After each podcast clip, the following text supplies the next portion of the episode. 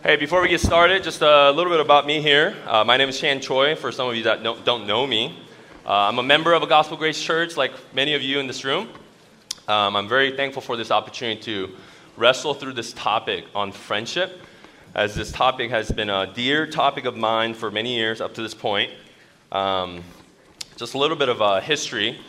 Uh, a few years back, I actually lost a couple of my friends, um, and that led me to really wrestle through um, what it means to have friends and be good friends uh, to, to others. And so, one of the key verses is Psalm 90 12, which tells us to teach us to number our days so that we may gain the heart of wisdom. And this is the passage that I like to quote on my birthdays or my friends' birthdays to really understand there's a brevity of life that we're all faced with. So, what are we investing our life into? And then friendship happened to be one of them for me and also to learn how to become a better friend to others with the given time that I have on this earth. So, with that in mind, we'll continue to journey together for the next seven weeks here uh, to learn what it means to pursue biblical friendship and what it means to be a good friend to others. And hopefully, this class will be used by God to spur and stoke a lot of fire for a lot of friendship that's going to be happening in this church. So, last week in session one, Luke helped us understand what is biblical friendship and then why we need uh, biblical friendship. And I think uh, he quoted a really helpful um, quote from Tim Keller, where it says, Biblical friendship is the deep oneness that develops as two people journey together the same destination and helping one another through dangers and challenges along the way. I really like this quote because it highlights the journey aspect of it. So, no matter where you're at in the spectrum of pursuing friendship, whether you have a lot of good friends or you have no friends, it's an aspect that we know that's going to be a lifelong journey as we pursue what it means to have biblical friendship in our lives. Also, another aspect that I really like about this quote is it talks about there's dangers and challenges, okay, which means it alludes to that the biblical friendships don't come, doesn't come easily, right? There's, there's challenges associated to that. So, any friendship that we do form in this fallen world, we will face frequent and various oppositions, okay? So, to illustrate this point a little bit better, um, I'll use a climbing analogy since I'm a climber. Any climbers in this room here? Okay. When you set out to climb a route, right, what do we do? Right? We don't just go and climb, right? We look at the route, whether through a Mountain Project app or a guidebook, to understand where the crux is, right? We're like where the difficult section to climb is.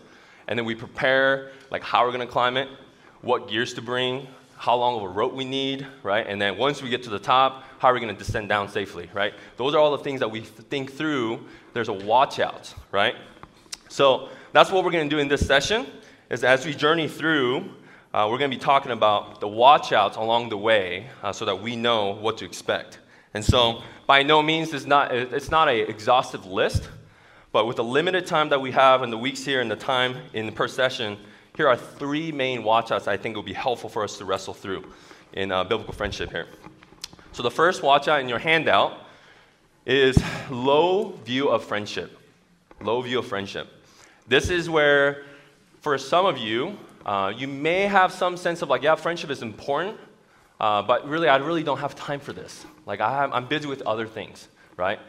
Really, the if we're honest with ourselves, right? Really, the we make time for the things that are important to us, right? So, I, I may not know some of you, but if you're to give me your bank account, like a bank statement from last month, or if you're to give me um, your calendar or your schedule from last month, I probably have a good sense of idea of what are you, what you're valuing, right? What you're treasuring, what you're pursuing.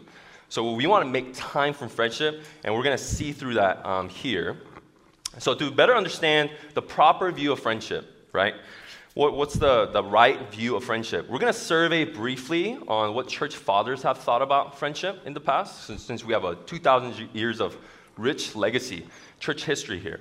And also, we're going to briefly examine what the Old Testament said about friendship and also the New Testament uh, that said about friendship. So, start out, church father Augustine said this about friendship. He said, Two things are essential in this world life and friendship.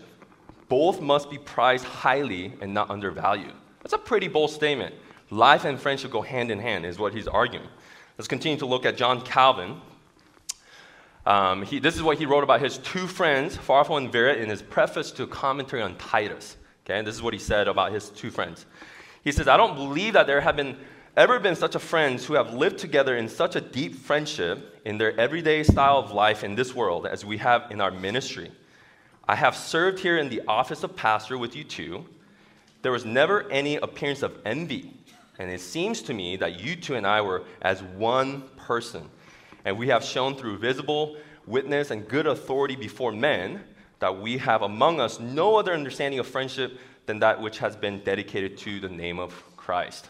Do you see how there's same common destination that they were pursuing together for the dedication of the name of Christ?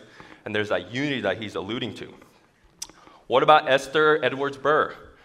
She was actually the daughter of Jonathan Edwards. Some of you may, may know the American theologian Jonathan Edwards. And she was also mother of a third U.S. Vice President, Aaron Burr. And this is what she said about friendship Nothing is more refreshing to the soul except communication with God Himself than the company and society of friends. It is a great mercy that we have any friends.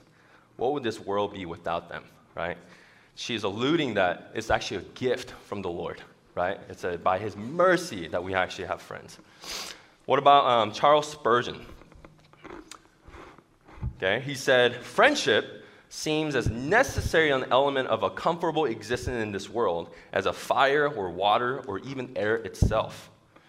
A man may drag along a miserable existence in proud, solitary dignity, but his life is scarce. It is nothing but an existence.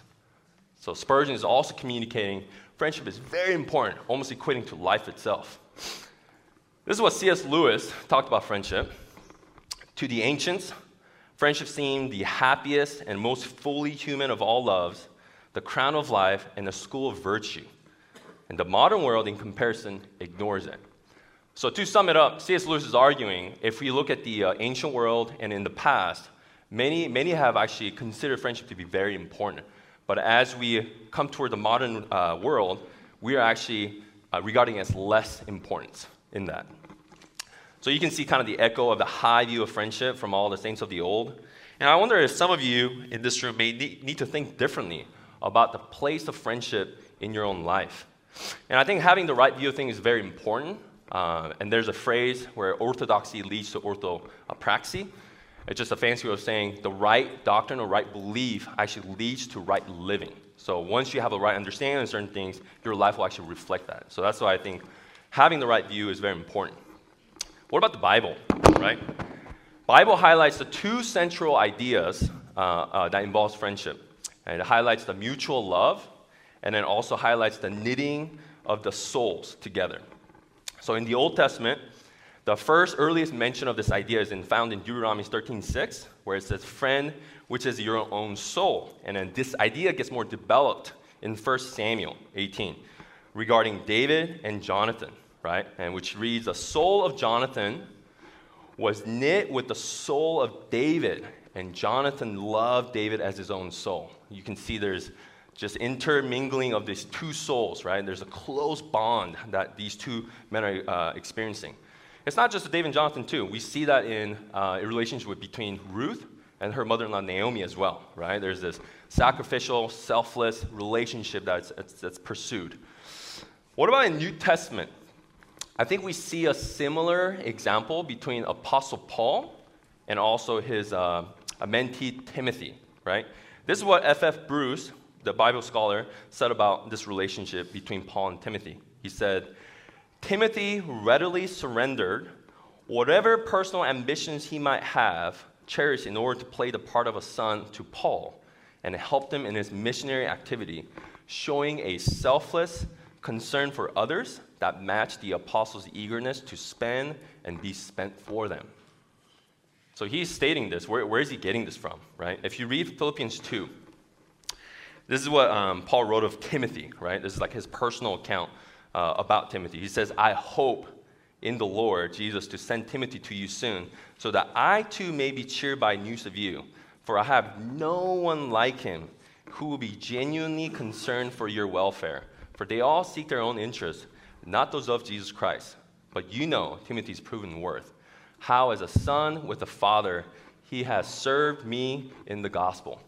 Do you see this like tight connection, like Paul has deemed Timothy to be very unique in, in the friendship with him. I just treasured him. And then they're journeying together for the common goal of serving for the gospel as well.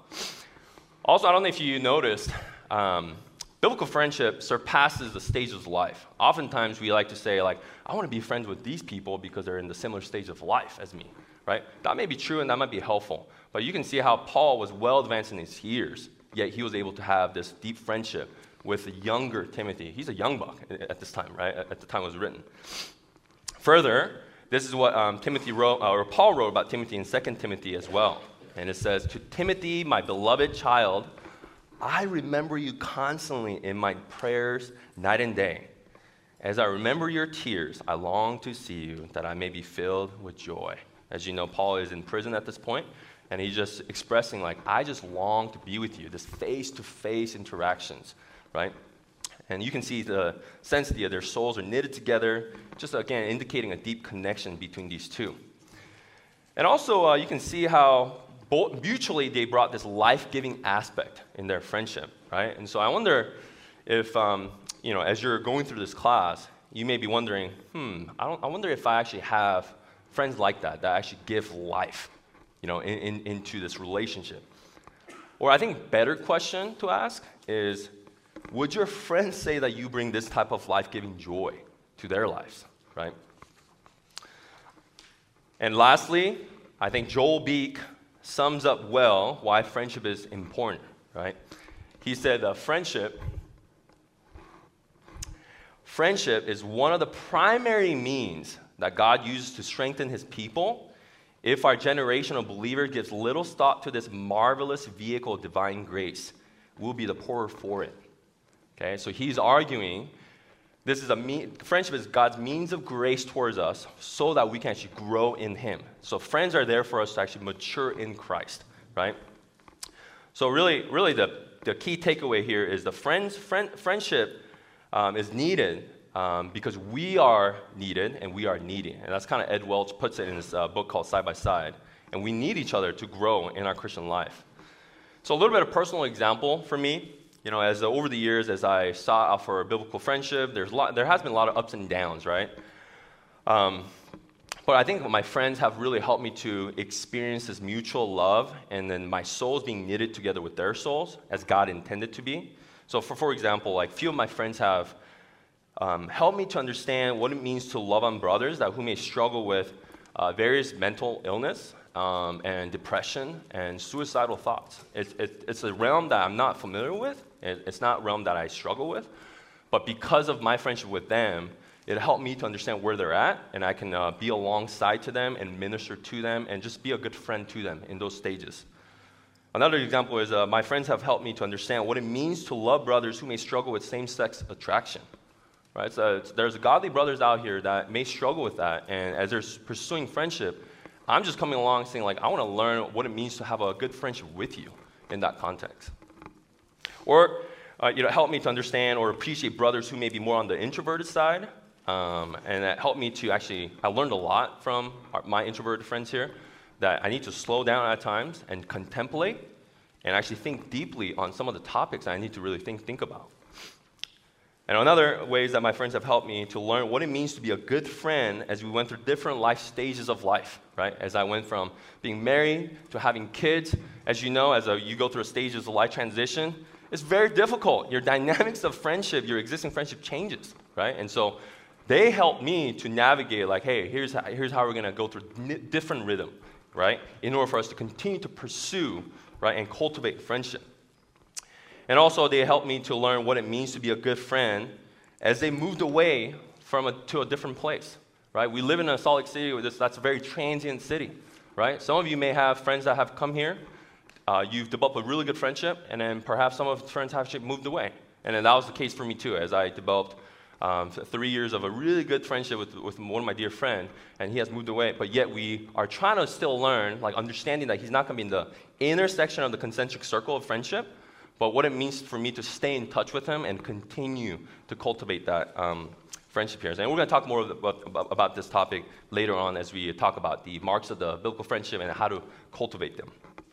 So, again, for some of you, you may need to reevaluate where you place friendship in your life. Okay? And here's a second watch out in your, in your notes here. Okay? So, first, out, first watch out was the low view of friendship. And then second watch out is messianic expectation, or I call it divine expectations.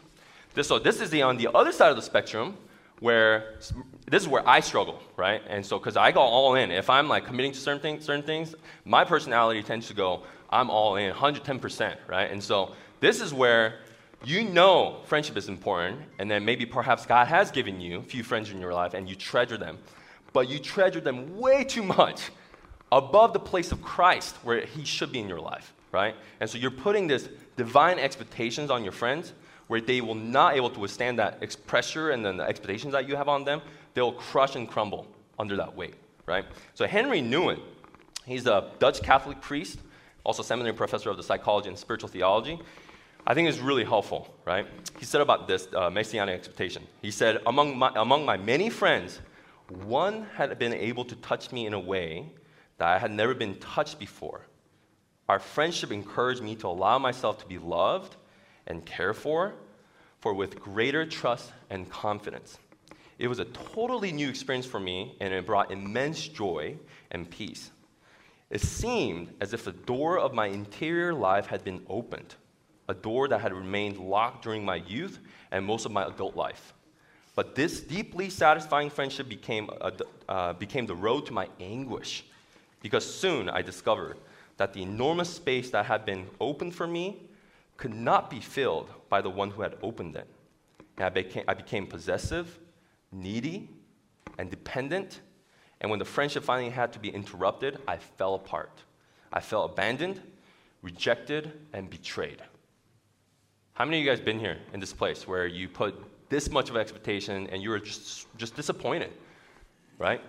I definitely, certainly have been there, right? And he continues No friend or lover, no husband or wife, no community will be able to put to rest our deepest cravings for un- unity and wholeness.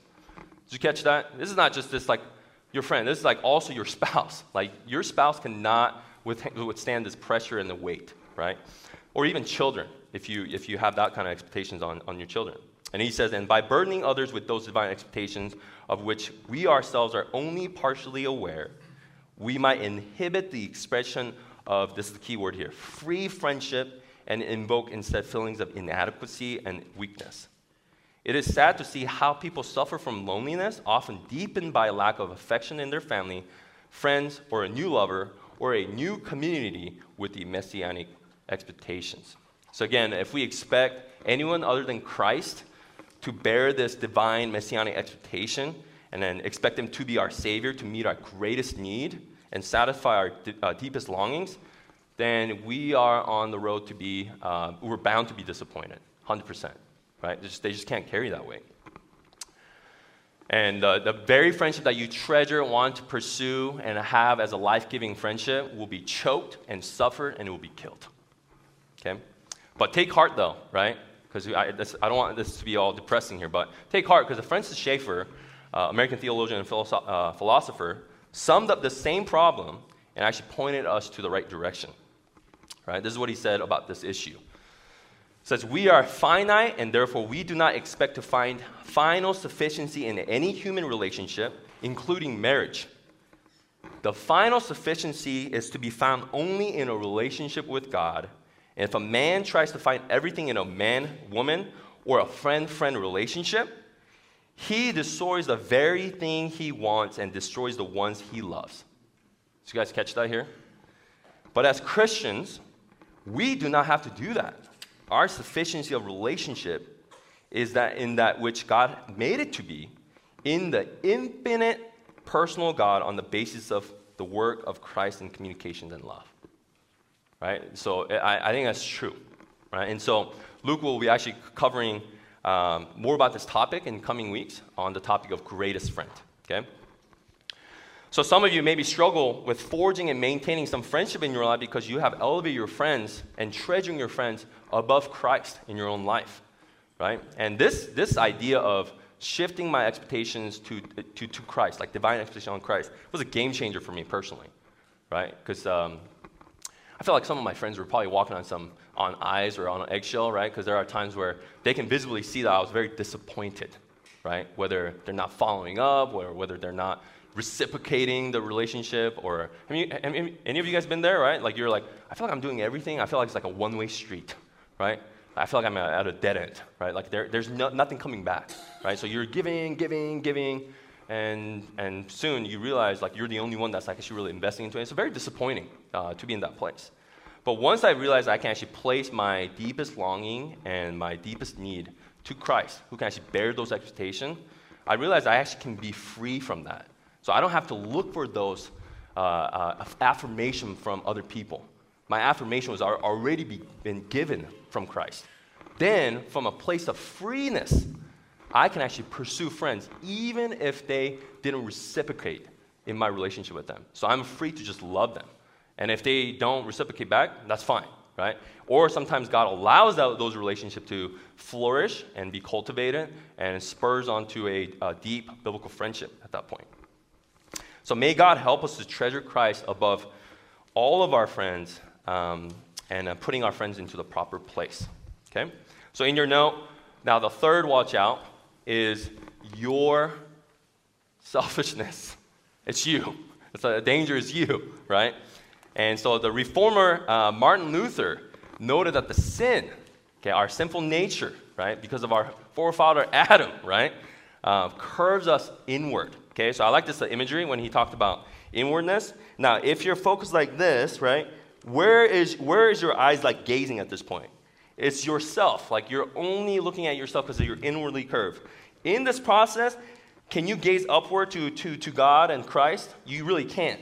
Okay, what about the others on this side, right? Horizontally. You just can't, right? So you're neglecting your vertical relationship. You're also neglecting horizontal relationship at this point. Everything is just focused on you, okay?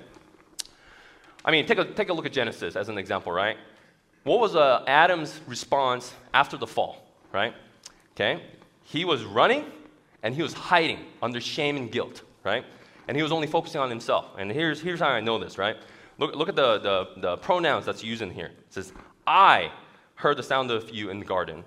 I was afraid because I was naked and I hid myself. As soon as sin appeared, the pronoun we became I. So everything is focused on you, right? And the human history has never been the same since. So sin and selfishness have deeply corrupted our vertical relationship with God, like our friendship with Him, and also our horizontal relationship with others, including the motivation to wanting to even pursue friendship. Okay? So, for example, if, you, if you're like me, when you meet someone, right, like potential candidate for your friends, right, these are some of the things, the, the questions that may running through your mind, right? So some, some questions may be like, do they like me? Like, you know, will they like me? You know, will they actually uh, uh, accept me as a friend? Like, will they love me, right? Will they actually like, what will they give to me, right? Like this like transactional nature in friendship. It's not necessarily these questions are all inherently bad or evil. It's just that when you look at it, it's all centered around me, it's me, me, me, me. There's no regard for other people. It's just you're looking for what, what can I get out of this relationship, right? So, what do we do with this problem of selfishness that prevents us from pursuing friendship, right? Good news is that God didn't leave us hanging in this helpless state of sinfulness or selfishness, right? That's, that's the gospel, where this is the, where the gospel brings solution to this problem here. Um, Ed Welch, who wrote this book, uh, Side by Side, this is how he uh, phrased it, and I thought it was really helpful, and it helped me to remember this. Right? He said, Jesus, right, has moved toward us when we were actually enemies of Him, and in fact, we didn't even like Jesus, or we were actually hated Jesus, right, when we were alienated from Him. It says, and He reconciled us to God. He actually moved towards us, right? And so that we can move towards others. Okay? So Jesus stood in our place. He was condemned in our, for our sin. He paved the way to the Father and then we were very far from God, yet Jesus initiated, right, moved towards us and brought us near to God. So many of you know this, this truth right here that we're talking about. But I think it's always good for us to be reminded on a daily basis of the gospel. So through Jesus, he restores a vertical relationship. Therefore, we can actually have a healthy, restored horizontal relationship with other people, moving away from our selfishness. So because Jesus has moved towards us, we can actually move toward other people. So remember that as, we, as you are in this state of self inwardly focused state, remember that Jesus is restoring that posture so that you can actually look up and look around, right? And actually be the good friend so that you may have good friends. Jonathan Holmes, who wrote the, uh, the book called The Company We Keep, said about this idea. I think it's really helpful. He says that the one in whom the fullness of God dwells calls you and me friend. Just, just mind boggling and baffling statement, if you really think about it. The one who became flesh and dwelt among us, living a perfect life on our behalf, calls you and me friends. Okay, just, just fill that weight. Like he's calling us friends, right? Jesus, through his death on, on the cross, befriend us so we can now and go and be friends with others. Right? I believe this is what makes biblical friendship distinct and different. Right? Not only is Jesus at the center of the friendship, but he also gives us power to, to be in that relationship or friendship with other people and even befriending other people as well. And I love this quote as well, just continue to Jonathan Holmes here. He says the um, friendship um, ceases to be primarily something we do, and instead it transforms into something we become as we follow Christ. So when we embody biblical friendship, we bear Jesus' image, his character, his priorities, and his glory. No longer will our friendship be situated merely around common stages of life interests, but will instead become an embodied commitment to live out the image of God together in every area of life. So no longer your value system is just self inwardly focused, but how Christ had priorities for it, we adopt his priority, right? No longer are you pursuing friendship for your own benefit, for your own glory. You actually pursue now friendship for others' benefit, for the well being of others, for his glory, right? Your motivation changes from, from a fundamental standpoint. Aelred uh, um, he's an English um, uh, a Cistercian monk, also said about this uh, in spiritual friendship. He says, So in friendship are joined honor and charm and truth and joy, sweetness and goodwill, affection and action, and all of these takes uh, beginnings from Christ, advance through Christ, are perfected in Christ.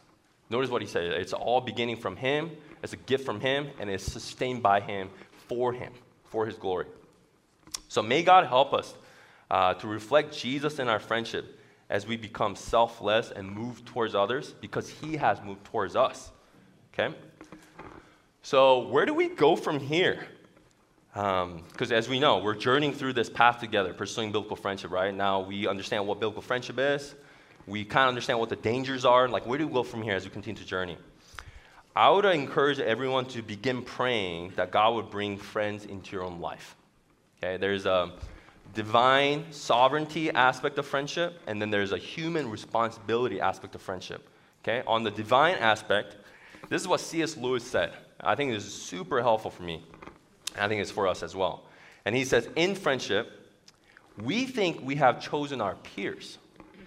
In reality, a few years difference in the dates of our birth, a few more miles between our houses, the choice of a one university instead of the another, the accident of a topic being raised or not raised at a first meeting, any of these chances might have kept us apart. But for a Christian, there are strictly speaking no chances. Okay? As, as, as a Christian, we don't believe in chances, that we know that it's all according, happens according to God's sovereign will. A secret master of ceremonies has been at work. Christ, who said to the disciples, He said, You have not chosen me, but I have chosen you.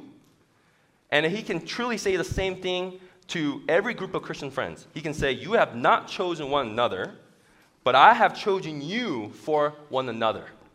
Okay? And friendship is not a reward for our discriminating and good taste in our finding each other out. It is an instrument by which God reveals to each of us the beauties of others. I think it's a super helpful quote, right? It's like, yes, there's a, there's a human responsibility aspect we're wanting to pursue and cultivate it. But ultimately, in, in humble submission, we acknowledge and recognize that the friendship is a good gift from the Lord, from a good giver. Okay?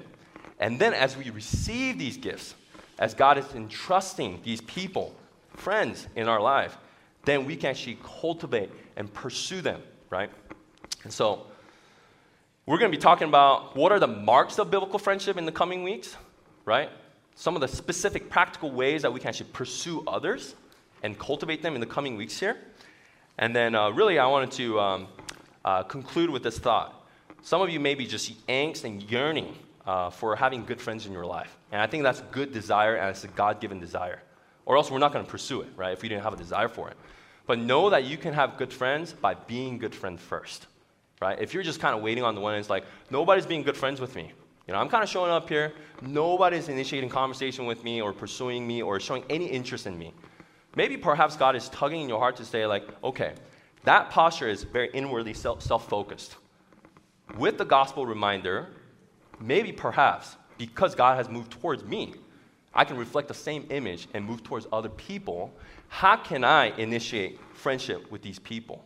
Maybe how can I cultivate? How can I love on these people even with the uh, expectation that may, they may not actually reciprocate with you, right? So let me pray for us. Uh, I think we're out of time here. But hopefully, as you continue to journey through this class here, uh, this may just stoke the fire to like, how do we uh, properly reflect this image of Christ who has moved towards us so that we can move towards other people. Let me pray for us. Lord, thank you for this time that as we wrestle through this uh, challenging but yet precious topic of friendship. Lord, thank you for just uh, the gift of friendship that you have intended for us to uh, seek it, pursue it, and cultivate it, and also even experience it, Lord. We just pray that our heart posture uh, will be humble in, in, in a sense where we place you above all things and we place our friends in a proper place. Not in a low view place, but in a proper place that you intended for us to view them and uh, seek after them, Lord. And also knowing that the friend, friend, friends are a gift from you as you are the good giver. So maybe for some of us here that are just yearning for good friends in their life, that you would provide good friends for them in a due, good, timely way. And maybe perhaps some of us are struggling because we have put this unbearable messianic divine expectations on our friends. May we place our expectations on you, that you may satisfy our deepest longing and our deepest need, and then we can be free from that and actually uh, able to go and freely love other people that you have placed in our lives. So, Lord, help us with our selfishness, that may we look up to you in our self inwardly curved state, to looking up to you, gaze upon you, and also able to see others um, not missing others that you have placed in our lives. And pray all this in your Son, Jesus Christ, we pray. Amen.